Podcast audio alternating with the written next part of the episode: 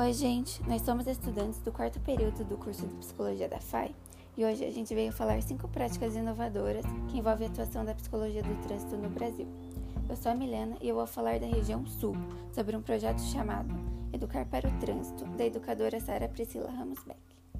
Esse é um projeto que procura colocar um ensino permanente sobre o trânsito nas escolas. Ele não envolve somente os alunos, mas toda a comunidade em si, e ele tem por objetivo diminuir os acidentes de trânsito, tornando a população mais responsável e prudente. Além de aulas e palestras sobre o assunto, os alunos também teriam atividades interativas.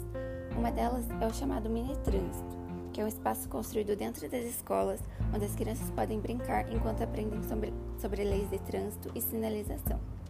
Essa prática é muito interessante pelo fato de estimular desde cedo nas crianças um comportamento responsável e civilizado no trânsito.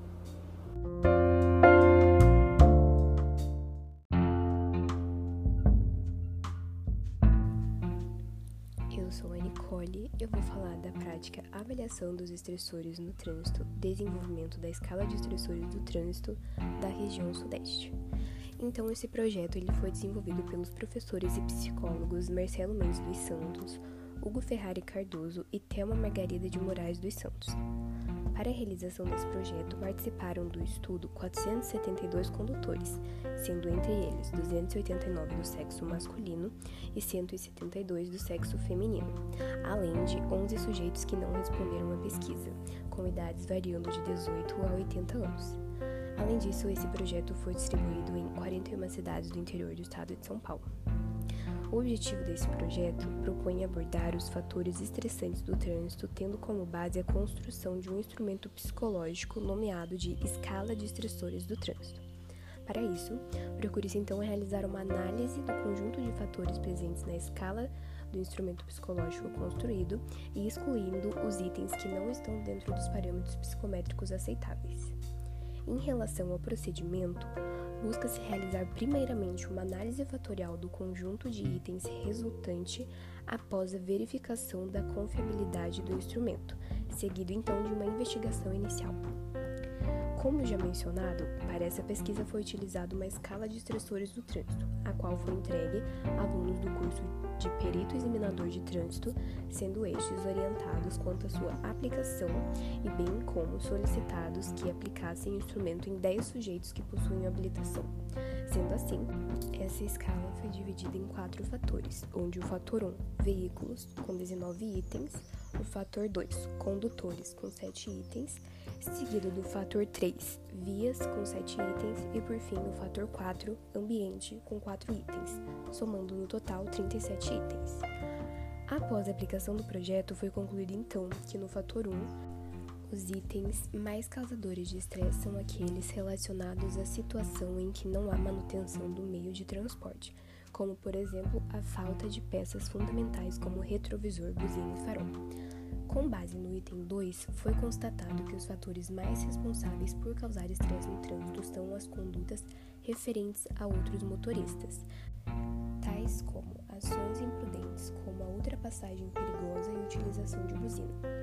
Já nos fatores 3 e 4, relacionados à via e ambiente, percebe-se que condições climáticas como neblina, chuva e vento e características das vias, como desvios, lombadas e ruídos, são fortes causadores estressantes. Por fim, então, apesar dos dados coletados, é importante que novas pesquisas sejam feitas a fim de buscar outros indicadores de validade para essa escala.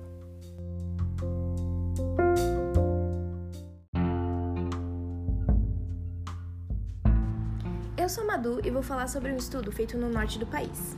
Ele aborda fatores do comportamento humano que implicam no envolvimento de policiais militares em acidentes de trânsito. Um estudo sobre as percepções dos condutores de viaturas da Polícia Militar do estado do Amazonas. Esse estudo foi desenvolvido por um oficial da Polícia Militar e especialista em gestão de segurança pública, chamado Alexandre Marinho Moraes. Essa pesquisa foi realizada com 30 policiais condutores de viaturas e 5 oficiais responsáveis pela condução de inquéritos técnicos, ou ITs, da Polícia Militar do Estado do Amazonas. Os resultados foram separados por categorias, sendo elas situações de patrulhamento, situações de atendimento a ocorrências, agressividade e outros fatores na condução do veículo policial e percepção de encarregados de ITs. O principal motivo de acidentes, apontado pelos entrevistados, foi a falta de atenção do condutor, que pode ser causada por fatores comportamentais ou externos. Outra condição é o estresse gerado nas ocorrências, o que altera o comportamento do indivíduo e é fator desviante de atenção. A agressividade também é causa de acidentes e está relacionada ao controle emocional do indivíduo, o que já deve ser previamente analisado na montagem das equipes, além de problemas de ordem pessoal, que também podem afetar o trabalho do militar. Na categoria Percepção de Encarregados de ITs, foi declarado que seria significativo o estabelecimento de critérios para avaliação do estado emocional e comportamental dos condutores de viaturas. Em adição a uma obrigação do comandante de equipe em verificar o estado emocional dos militares para essas funções. Essas medidas são de qualidade preventiva, com o objetivo de escalar para a função de condutores apenas os indivíduos que estiverem emocionalmente fortalecidos. Então, nesse estudo, foi concluído que o estado emocional dos policiais militares encarregados do atendimento de ITs não é devidamente considerado na escolha das equipes. Isso prejudica o andamento das ocorrências. O recomendado seria a realização de testes psicológicos com profissionais da área, além de um reprocessamento da condição de condutor daqueles que se envolvem em acidentes seguidos de um plano de reeducação e fortalecimento emocional, para que assim se possa minimizar o número de acidentes de trânsito envolvendo os policiais militares no estado do Amazonas.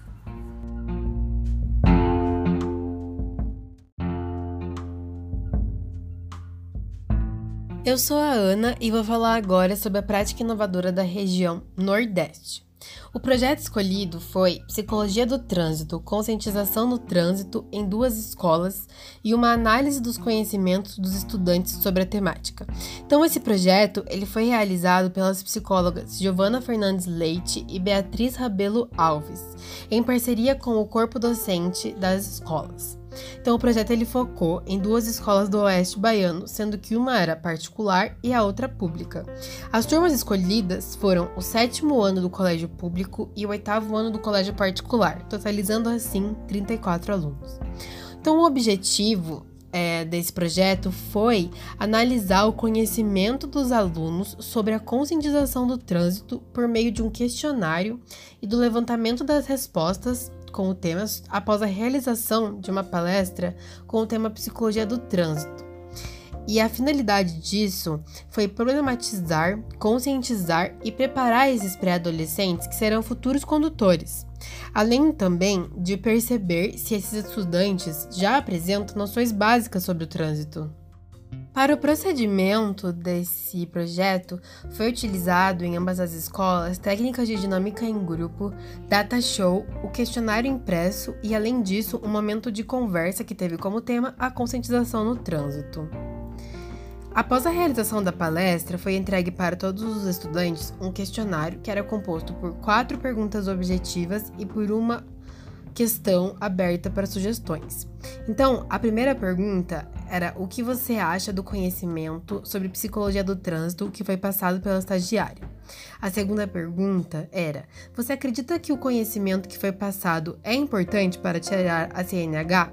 A terceira pergunta era: acredita que será possível utilizar o conhecimento traduzido em sua prática como condutor, passageiro ou pedestre no trânsito? E as possibilidades de respostas iam de muito importante para não sei responder. A quarta pergunta era um espaço para críticas construtivas.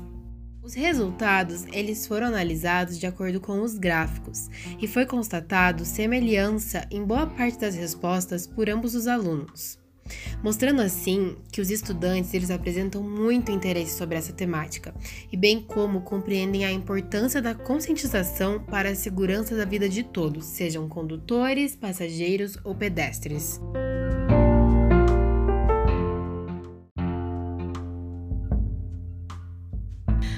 Oi, eu sou a Júlia e eu vou falar um pouco sobre o programa Vencendo o Medo de Dirigir da região Centro-Oeste.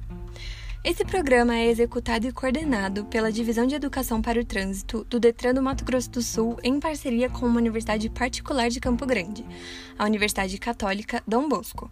Ele visa proporcionar a homens e mulheres que apresentem medo, nervosismo e insegurança para dirigir condições para que se tornem condutores confiantes, seguros e livres desses bloqueios porque considerando que o Mato Grosso do Sul tem um significativo número de mulheres e homens que se habilitaram para a primeira habilitação, mas apresentam fobia, inquietação nervosismo, pavor e insegurança para dirigir os veículos, o Detran, junto com a Clínica Escola de Psicologia da Universidade, desenvolveram esse projeto, que acontecem por meio de encontros presenciais entre as pessoas que, por vontade própria, procuram um apoio através desse programa. E esse programa conta com reuniões, psicoterapias e aulas práticas no contexto de trânsito. E as ações praticadas envolvem atividades de reflexão e trocas de vivências com o devido acompanhamento de profissionais especialistas de trânsito, do Detran, juntamente com os psicólogos da clínica escola da universidade. Além disso, são desenvolvidas dinâmicas de grupo para detectar os tipos de fobia e dificuldades de cada participante. Também são realizadas atividades individuais para conhecer, acompanhar e avaliar o desempenho de cada um. E por fim, além de receberem informações teóricas, os participantes realizam também percursos com seus próprios carros. E com relação aos temas abordados nos encontros, são apresentados a educação para o trânsito, o comportamento humano e também são realizadas práticas com arte-terapia, hidroginástica e psicoterapia veicular. No final desse processo, o participante passa por uma avaliação para analisar se os objetivos foram alcançados e se ele está pronto realmente para conduzir um veículo. E esse programa é gratuito, tem duração de seis meses, a idade mínima para a participação é de 18 anos e, de acordo com o Detran, 70% dos participantes conseguem superar esse medo de dirigir. Então, é uma prática de bastante relevância para a sociedade.